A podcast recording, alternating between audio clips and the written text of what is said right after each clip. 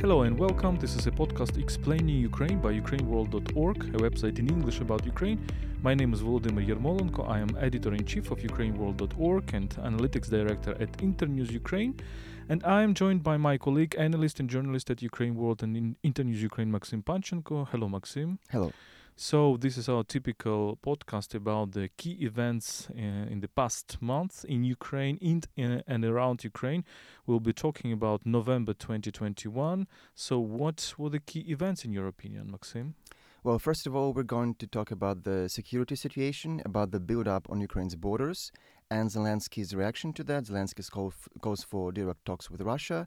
We're going to uh, also talk domestically about the Wagner Gate, this big issue that, that has been developing in Ukraine, about the press marathon of Zelensky and his address, address to the Verkhovna Rada of Ukraine. Uh, also, we're going to switch back to international relations, to the migration crisis on the European Union Belarus border and how it implicates uh, security for uh, Ukraine. And also, uh, we may mention the developments that have been going around Ukraine's uh, mass media, namely the Kiev Post issue. Yeah, let's talk about these issues. And um, of course, uh, during this month, we have been talking also about in the previous our previous episode about October. The key uh, attention is around Russian military buildup. And um, the, the presence of, of Russian troops on Ukrainian borders and the international reactions to it. So it's it's very important to keep an eye on it, and of course the emotional situation inside Ukraine. Uh, because of this military buildup is very tense, and uh, maybe this is one of the reasons why why Russians are continuing to have this uh, not only military pressure but also psychological pressure over Ukraine. So, Maxim, what is what are your what what are your impressions out of the whole situation? Well, the story is definitely not new in itself, but the uh, the tempo with which it is developing, the amassing of the troops and the the amount of the troops that are being amassed on the border with Ukraine, uh, it's accelerating and it uh, cannot uh, but bother everybody here in Ukraine because it's a direct threat. Um, in this sense, a very a very important thing is to look around Ukraine and to understand how Ukraine is going or is not going to be supported by its uh, neighbors and partners. Because uh, against the backdrop of this amassing of troops by Russia, which Russia, by the way, does not uh, say is going to threat Ukraine, but everybody knows better than to trust Russia. Uh, against this backdrop, um, our partners keep talking about the firm response that Russia is going to have, about new sanctions, new political measures, and so on. However, uh, it becomes increasingly clear that Ukraine does not have that many options, if any, to be uh, to be frank, when it comes to the potential uh, security um, support from the Western partners. Uh, when it comes to uh, somebody being ready to fight for Ukraine. Of course, we are talking with the United States primarily when it comes to the military support, but uh, other than that, we're not sure that anybody will uh, have uh, boots on the ground or something of that kind. And for instance, Mr. Borrell uh, from the European Union has even articulated that, well, the United, uh, the European Union and Ukraine do not have a military union. So yes, uh, the European Union will be uh, supporting Ukraine economically, and it will introduce further sanctions against Russia, and all of the kind. However. Um, he made it clear that the European Union would not be able to help Ukraine militarily, and maybe the European Union would not even would not even be able to do that in a better situation, even if you know even if there was any uh, military cooperation between uh, Ukraine and the European Union, because as such the bloc the European bloc is not about military issues. Yeah, it's not a military organization. So we all understand this. But uh, compared to some previous episodes, I would say that we are facing much, well, much more decisive rhetoric, at least rhetoric from the from Ukrainian Western partners. I would say primarily from the United States and United Kingdom. Mm-hmm.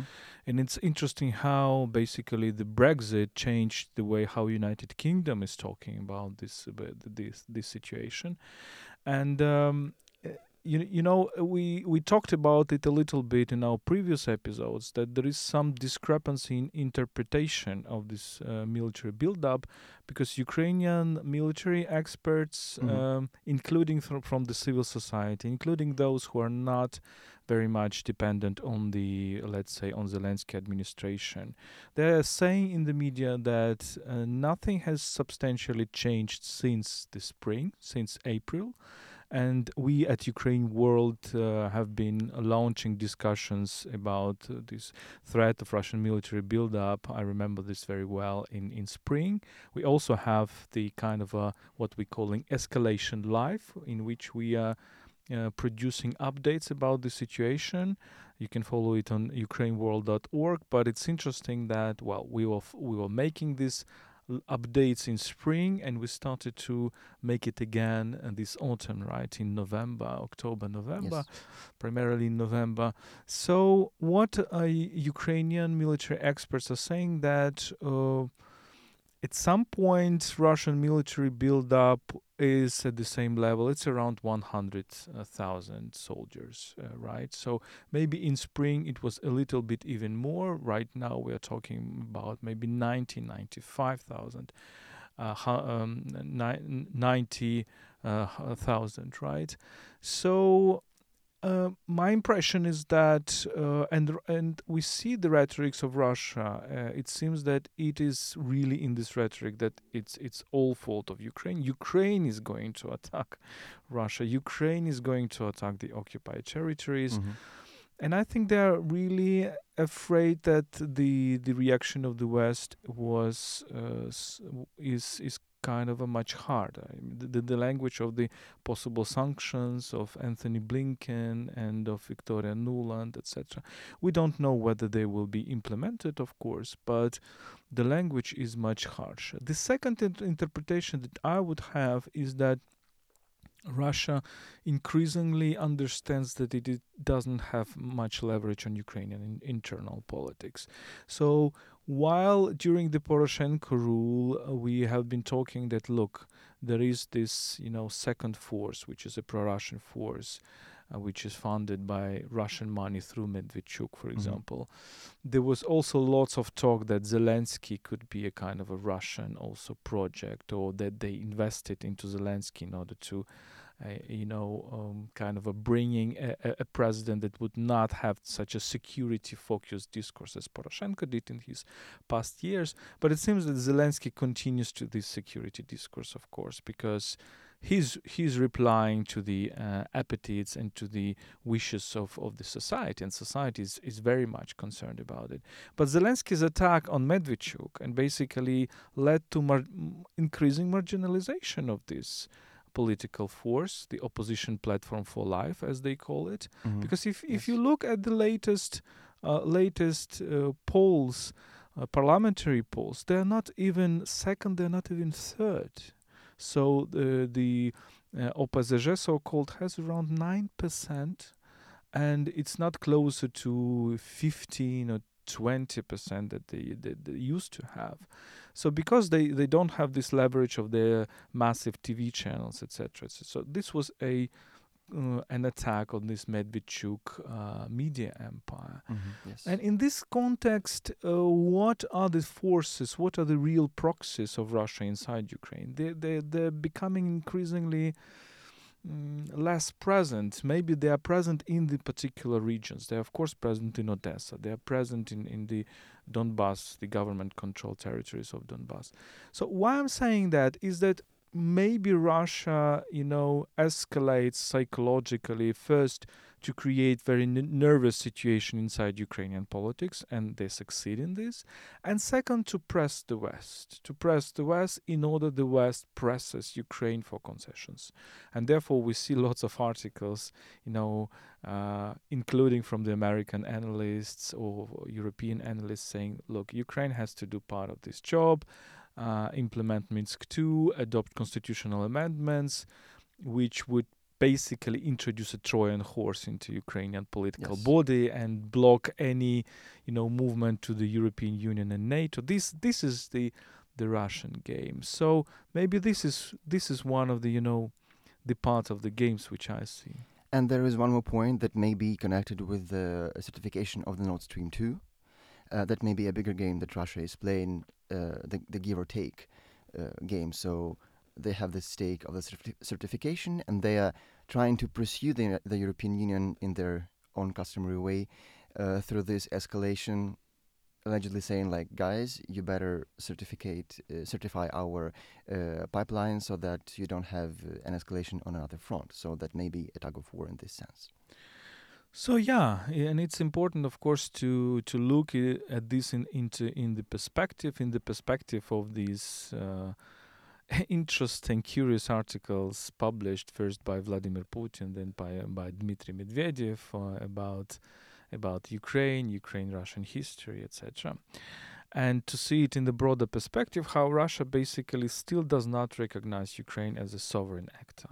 Putin says that Ukraine does not really exist, that Ukrainians and Russians are the same people. Well, this is an old joke of Russian propaganda that we are so accustomed to. And Medvedev is saying that, look, there is no sense to talk with Ukrainians because they are vassals. We will be talking with the West, etc.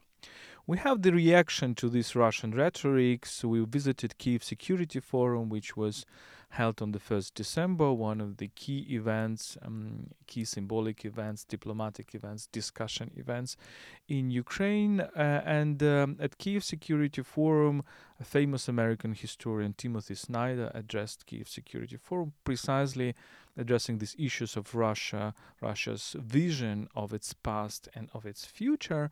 Let's listen to a few minutes of what Tim, Tim Snyder told uh, at Kiev Security Forum, and then we will continue. Here we see something characteristic about Mr. Putin's regime. There is no future in the way that Mr. Putin talks about Russia. There's only a past, a mythical past.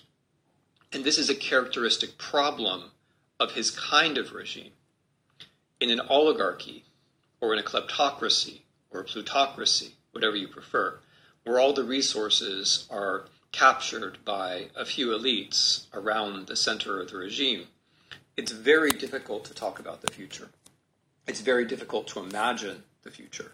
So, in that situation, what the kleptocratic regime does is it produces myths about the past. It fills the space of politics where there is no future with a past. But the problem here is that the story doesn't have Russians in it. The story doesn't have people in it. Um, what the story reveals is just how early Russia is in the development of its own national story. The way that Mr. Putin tells his story, Ukraine is there as a kind of crutch. Belarus is there as a kind of crutch.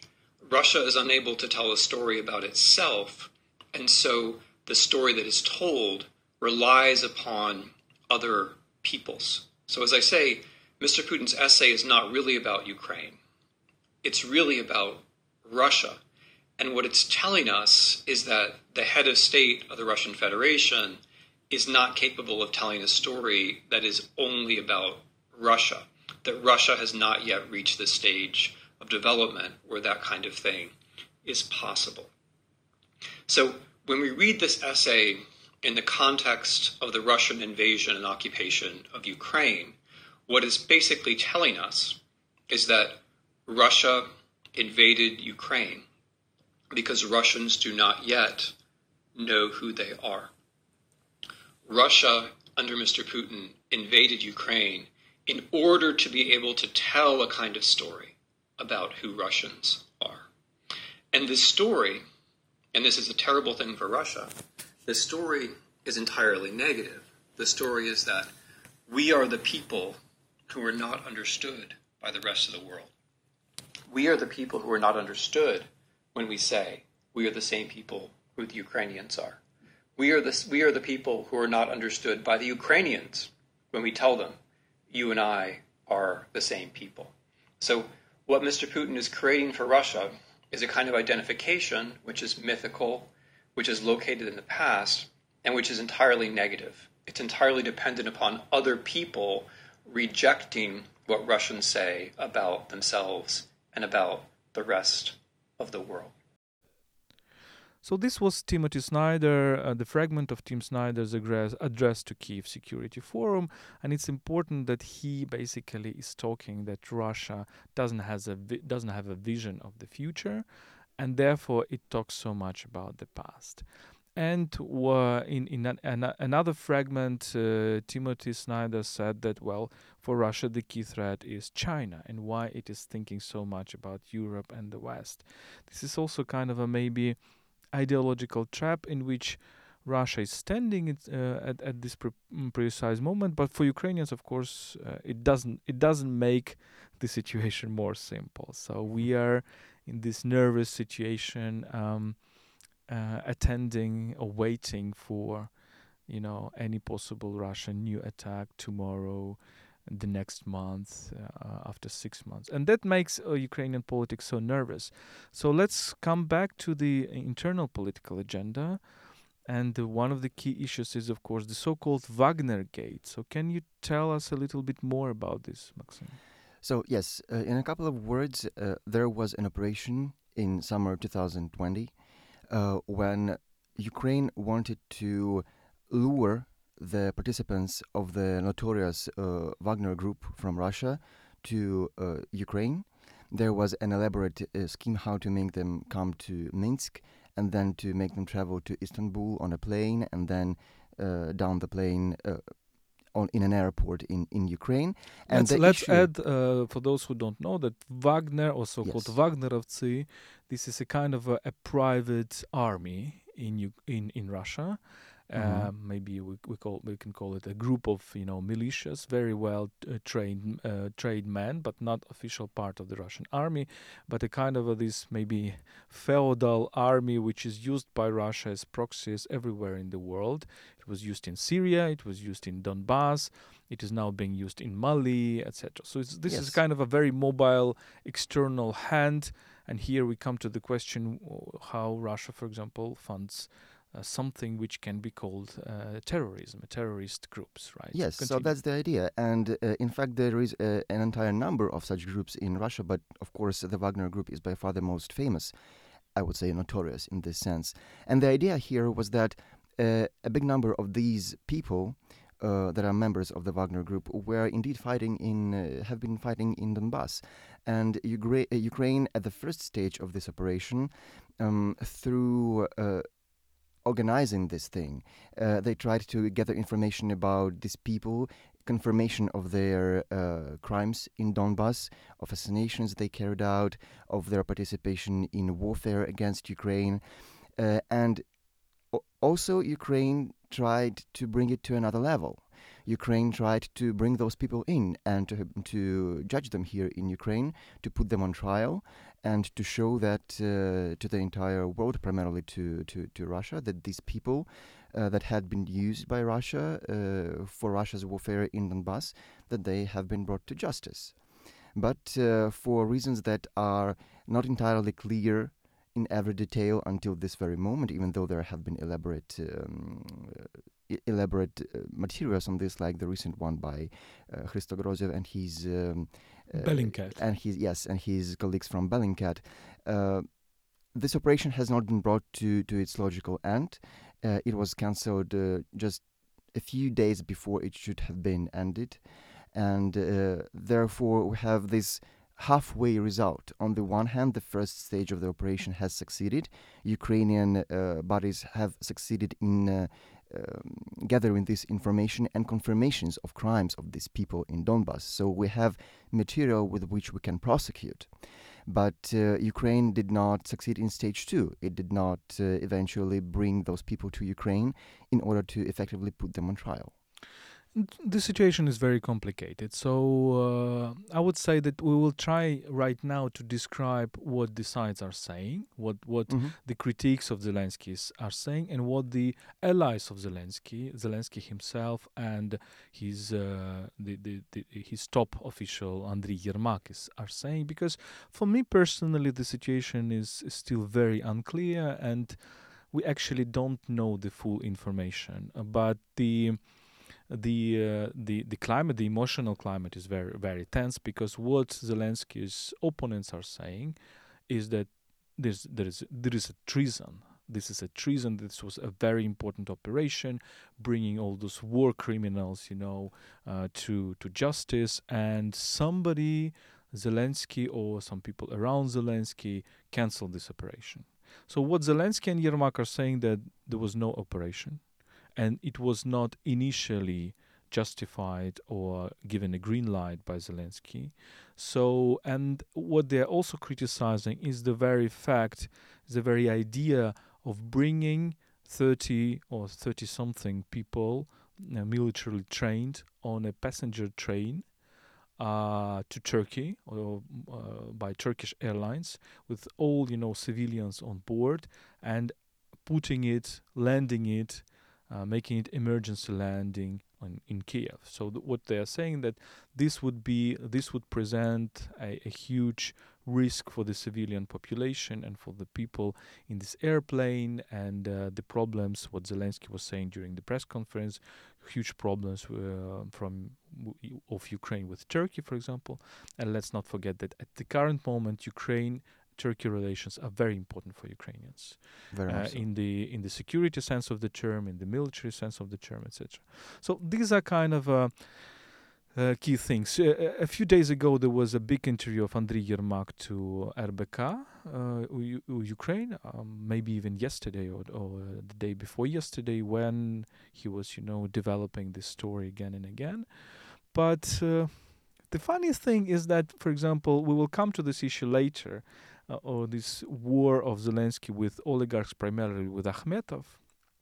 But I remember when the, the first time when this information appeared, and it was uh, appeared thanks to journalist Yuri Butusov, uh, Akhmetov TV channel TRK Ukraina. There is a one of the most popular TV talk shows, Svoboda Slova, the freedom of speech by Savik Schuster.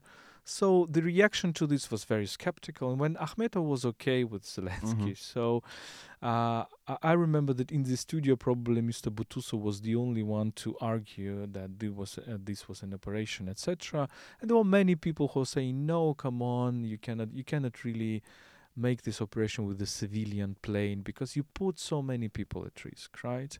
yes. Now, if you watched the uh, uh, the same TV show, the same talk talk show after this Zelensky press conference, when there is a clear conflict between Zelensky and Akhmetov, the richest person in Ukraine and the most powerful person in Ukraine, let's say, well, the discourse was totally different. So they were not mentioning any, you know, possible problems for the civilian population, for passengers, etc., etc. This is this is to to give you an idea that how much politicized in Ukraine this story is. Yes, and essentially everything here is about the optics of things. And uh, an important thing that needs to be brought up, I think, is that it's not very much about whether this was a treason, because yes, that can be something said by opponents of Zelensky, but I don't think this is a matter of treason. That was a political decision by which Zelensky will be judged, at which Zelensky will be judged uh, during the next elections, and you know, uh, by his legacy. However, he had power to do that as president of Ukraine.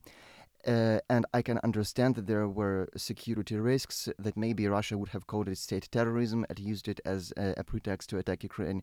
There may have been thousands of options.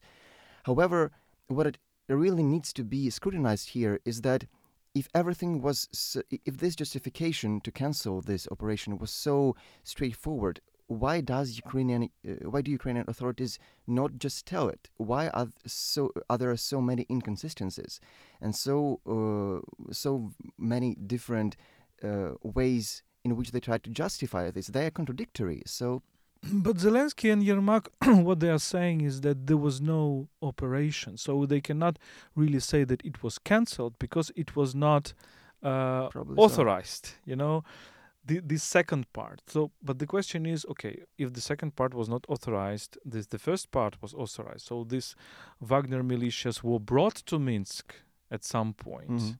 By certain, you know, logic and authorization. So who authorized this fir- first part? Was it, for for example, Poroshenko? Was it the previous president? Etc. Etc. So Zelensky, what Zelensky is saying that he would never authorize this operation because a he is thinking about the lives of civilians, and of course we can imagine, for example, an aircraft which is put down um, uh, in Kiev, and there are 30 people who are un- who might understand that there is something going on and uh, and hijack and hijack the, the, the aircraft. That that is uh, Zelensky's argument, and the second argument uh, is about Ukrainian-Turkey relations. So this is j- just to give you an idea how complicated life is and how uh, difficult and complicated and emotionally tense are Ukrainian political uh, discussions right now. So it's it's not about some big petty corruption. This is all about such concepts as treason, for example, such concepts as Russian agents uh, on the high level of uh, of administration, for example, the, because the the accusation of op- Zelensky opponents is precisely that that Zelensky has people like Ruslan Demchenko around himself, who is said to be one of the key, you know, allies of Russia in in constructing these uh, so-called Kharkiv ag- agreements that legalized uh, Russian father stay in Crimea during Yanukovych era, etc., etc. So yeah, this is it. The second issue with uh, Zelensky, we mentioned already the Zelensky press conference. I would not call it even press conference because it was this tradition that Zelensky tries to implement. That he's he's trying to reduce the distance between himself and journalists, for example, or society. So he's trying to, therefore, it's not a typical press conference. He collects people in a kind of a, uh, in a kind of a co-working, for example, and they sit on the table uh, and talk like around the table, group by group. But this time, the conversation was very harsh, emotionally very harsh, and Zelensky was very harsh with journalists uh, sometimes accusing them, sometimes, uh, you know, using very harsh language to them. And they were also using very harsh language sometimes to, to, to, to him. And, uh, well, we obviously in a kind of a crisis uh, of Zelensky's relations with media because uh, this this gesture of you know reducing the distance to the journalists is now creating kind of a trap because he reduced this uh, distance and now he's trying to say no no no why you talk with me in this way? I'm the president of ukraine. He he repeated it many times. You know what were your impressions of uh, of this press marathon? Well this press marathon i would say uh, was totally about emotions rather than any honest questions and answers um, because we have seen Mr. Zelensky uh, in a way that he had hardly allowed uh, himself to behave this uh, previously with, uh, with with the journalists, and uh, I wonder how this will be reflected. Because of course, the journalists that were participating in this uh, press marathon, they made sure that they delivered their own. Uh, discontent with the fact that uh, his emotions may have been unprofessional, that his emotions may have hampered him from providing some clear uh, answers to them. But at the same time, when it comes to um, how potential constituents will perceive this, I think that maybe they will like it. Maybe they will like seeing uh, Zelensky as a kind of a victim uh, in front of all of these, you know, uh, cynical media representatives who are trying to blame him for everything, and he, in response, trying to be that emotional, saying like, "I'm the president," like, "Don't try to, you know, have your uh, undercover games and so on. Just let's be honest here. So he may win the people's hearts by uh, by uh, behaving that way. Um, if we try to uh, think rationally about this, maybe this have, may have not been the best way to uh, for him to behave himself because yes he may have won the sympathies but still he has not provided answers to many crucial things uh, so and that's what matters in uh, in public management at this highest level. So we cannot really judge at this moment whether this will have a positive impact on uh, on his ratings or not. What we can uh, testify right now that his ratings are not very well, not Mhm. not very good. That his popularity is is falling, and there are more people who are disproving uh, presidency of Zelensky than those who are proving that. The recent poll uh, says by Kiev Institute of Sociology says that I think, uh, well, I don't have the exact figures before my eyes, but uh, over 60%, if I'm not mistaken, would not would not want Zelensky to be uh, to be running for president uh, during the second term. It's over 60%. So it's it's already a majority, and around 30, maybe 27 or something percent would want him to run. So it's it's also an, imp- an an important sign for Zelensky because Zelensky promised well promised he he said that uh, when he was running for president that this is only for one term. Now we see that he will probably try to to do it again. But uh, but we see that, and for example, the ratings of the servant of the people. Well, servant of the people is not is not already a top one party. The top one party, the, the first place, is interestingly now occupied again by Poroshenko's European Solidarity, but it's not a you know total winner because we are talking about you know uh, maybe around 20% and less Mm-hmm. so this is we, we, we basically came back to uh, usual ukrainian politics when there are many actors when there are you know a, at least a dozen political actors when uh, we see that this Zelensky rise in 2019 it was like a comet and then you know everything comes to to usual to usual terms. Therefore what i'm saying that ukrainian domestic authoritarianism is just impossible because there is no never a person domestically who would be strong enough to control everything but let's come back to the press marathon press marathon the first news which he announced zelensky announced at the very beginning that he has information that there is a coup d'etat planned in ukraine to take over the power. And he said that uh, mr akhmetov who, the richest ukrainian oligarch is probably being turned into it. So he rather he was not saying that uh, uh, Akhmetov is beca- uh, behind this Mm-hmm.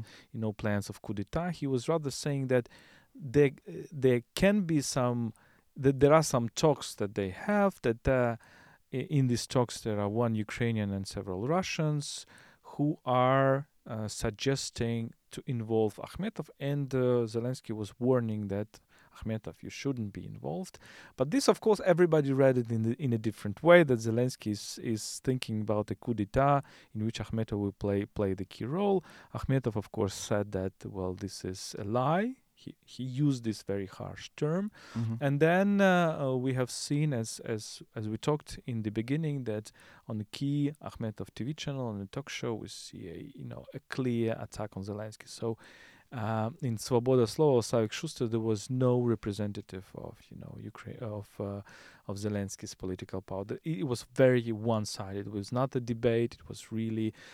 Akhmetov is now collecting all the critiques of, of Mr. Zelensky, and basically, many of them are his former allies, as Mr. Razumkov, as Mr. Avakov, former interior minister, Razumkov, former uh, former speaker of, of the parliament, etc.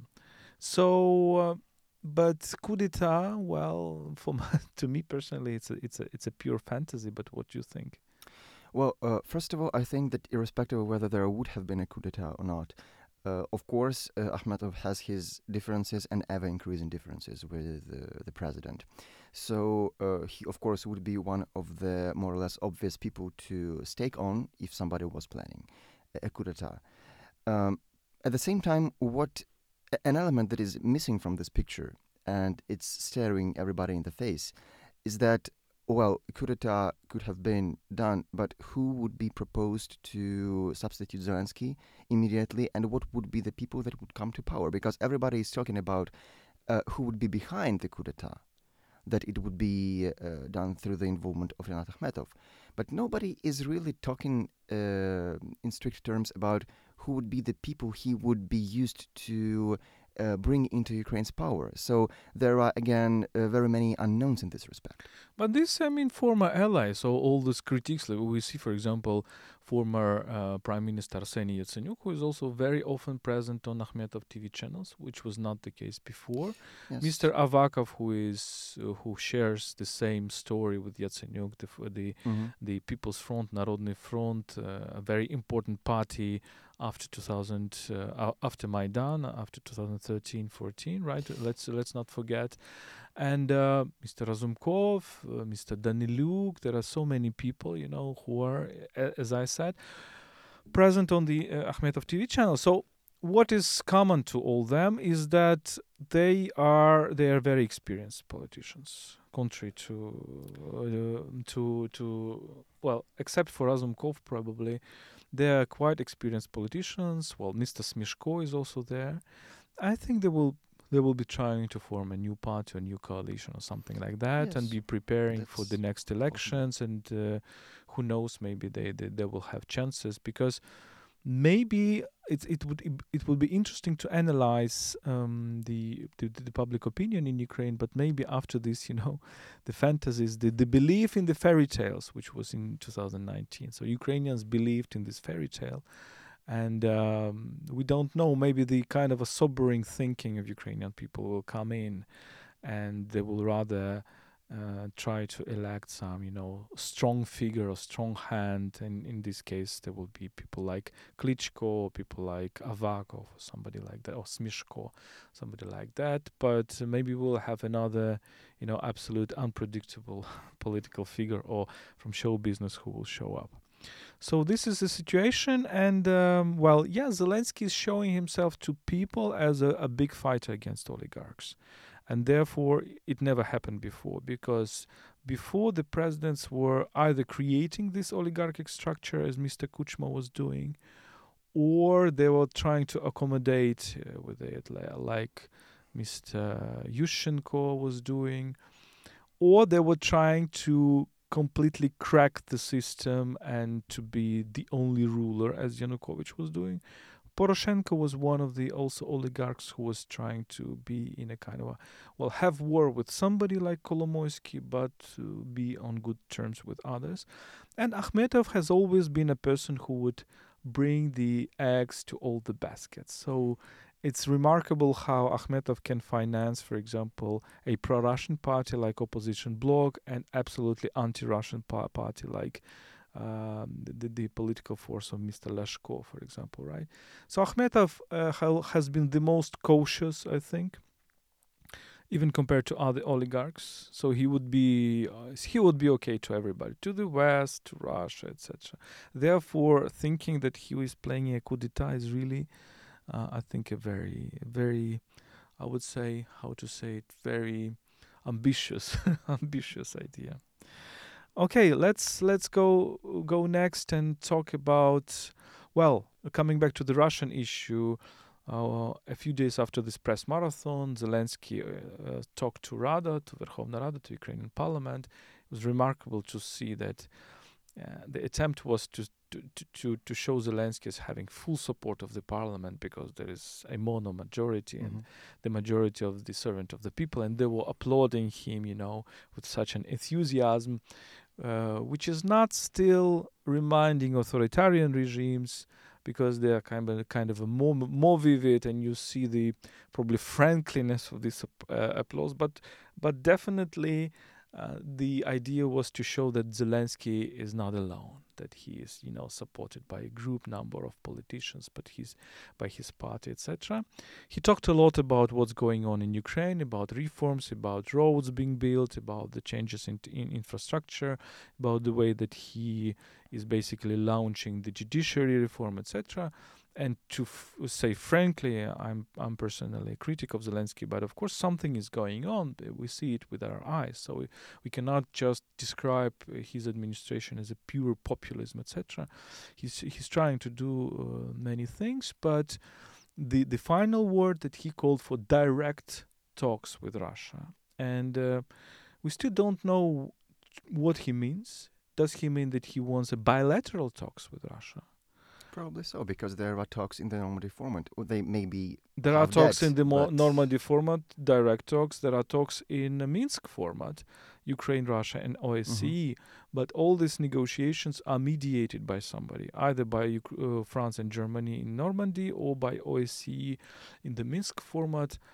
Does he mean direct talks uh, without mediators? I would not think so. I hope it's not the case because this should raise big concerns from Ukrainian partners because what will happen there?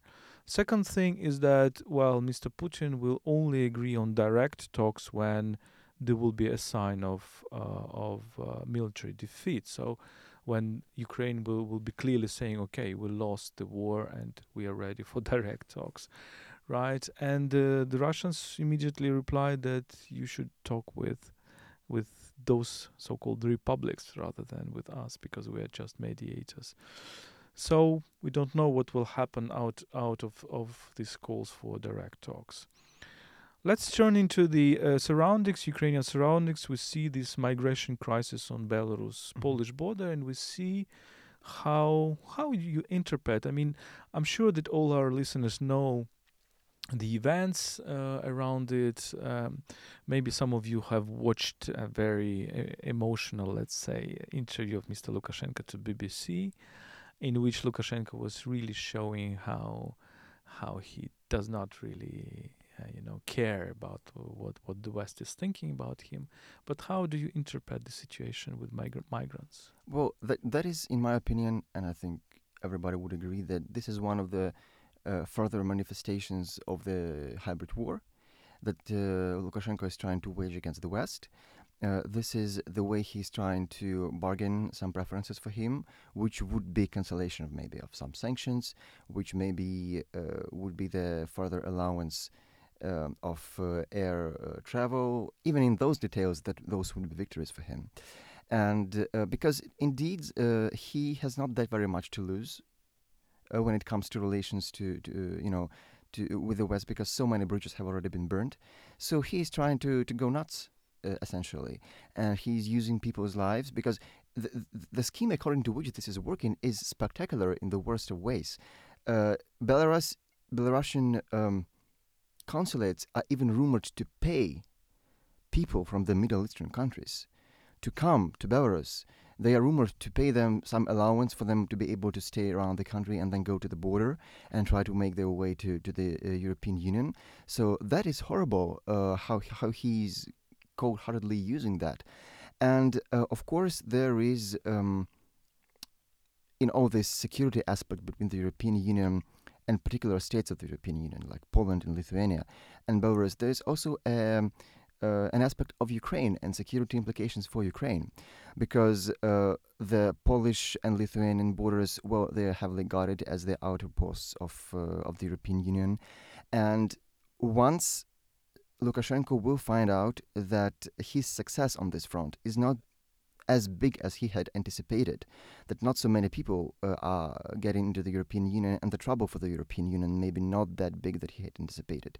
He may try to do another thing, thing. He may try to push those migrants through Ukraine to the European Union. And that would be a problem for Ukraine, a security one, because, you know, there is this border between Ukraine and Belarus that is, well, let's just say, not as guarded as the one between the European Union and uh, Belarus. And then uh, there is this headache that both Ukraine and the European Union would have uh, when it comes to the need to guard the border between Ukraine and the European Union, whereas the major uh, the major efforts of Poland are being concentrated on the border between Belarus and uh, and Poland. So that would uh, essentially make both Ukraine and the European Union disseminate their attention to a bigger front, and that is how maybe uh, Lukashenko will try to uh, to to make the stakes higher. I think. And it's also part of the information war because a few days ago there was a, a story as if uh, there were some border guards who were shooting at the migrants, and uh, th- this videotape was spread uh, with this. You know, we see it uh, happening uh, during the night.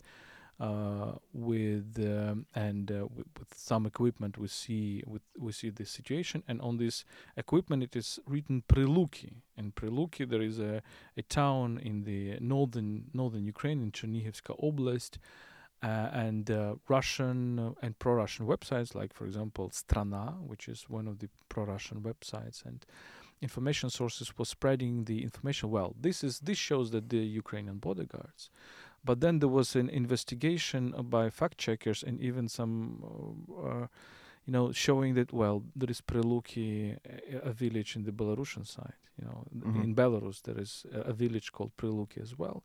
So we see, uh, we don't know what what really happened and if there is was was was it the shooting, but there was an attempt to show that Ukrainians are shooting at the migrants. You know, on the Ukrainian-Belarusian border, and. Uh, when I see it, Lukashenko, I'm, I have the impression that, well, uh, clearly that he is not independent anymore. He clearly he he's following the instructions from Moscow, and uh, Russia is trying, you know, to play Lukashenko as a bad barbarian. So, of course, we know that. Well, as if they are saying to the West, well, we know that you consider us as barbarians, totalitarians, but we have much worse people around.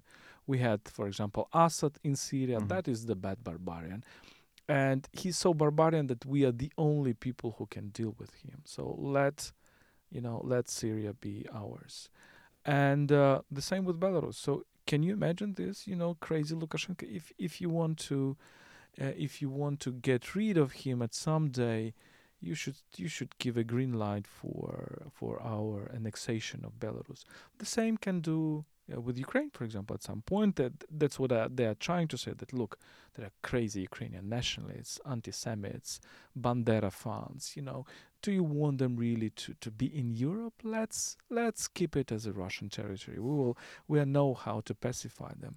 So that's I think that's part of the game because because really Lukashenko is doing in Belarus something that that is unimaginable even in Russia, and at some point it it was unimaginable even in the Soviet Union during Stalinist times. Stalin did not cancel the Union of Writers, for example, or something like that. So this is a very, very pity and very worrying situation, of course. Um, another intrigue is related to Ukraine is that uh, Russia will press Belarus to accept uh, annexation of Crimea and uh, Lukashenko is trying to maneuver as as he always do, and he's saying, "Well, I'm going, I'm going visit uh, Crimea with Putin, no problem." So that will be, of of course, the red line for Ukraine because Ukraine and Belarus are connected economically, and uh, Foreign Minister clearly said, uh, Mr. Kuleba clearly said that this is a red line. Crimea is a red line. So we can imagine that Ukraine can impose economic sanctions on Belarus, and Belarus, we know that it suffers very much from the Western economic sanctions. So, uh, but the question is whether uh, whether Lukashenko will accept this, you know, and either go to Crimea with Putin, which is already a very bad bad thing for Ukraine, or even formally accept the the annexation, saying that yeah he accepts that Belarus in its foreign policy admits that Crimea is a part of the Russian Federation. So there is also a play, a very important play here, and we can ask a question, of course, that Belarus can no longer be a kind of a mediator uh, between Ukraine and Russia, and uh, the question is about Minsk agreements as well in this respect. So we are coming to the end. I think a few developments we can say that. Uh, as you mentioned, there was this development around Kyiv Post, uh, the English language newspaper, and we have seen that all the editorial team, well, the, the, at least many of the key journalists uh, were uh, well were dismissed, and they they established a new uh, media, Kyiv Independent. So we wish them uh, good luck, of course, because there is not so much information in, in English about Ukraine. We we're happy to contribute to to this information with Ukraine World, uh, but we will see what will happen to Kyiv Post is, uh, itself, because whether it will continue to be independent or whether it will be kind of a newspaper which to, to some extent will depend on somebody in its editorial policy and we will also look at the future of Kyiv Independent because we understand that uh, fair journalism in our times is, is a very difficult task financially and uh, in other aspects. Another development is that we had new ministers in, in Ukrainian government uh, in early November. Why do you think uh, it is important, Maxim?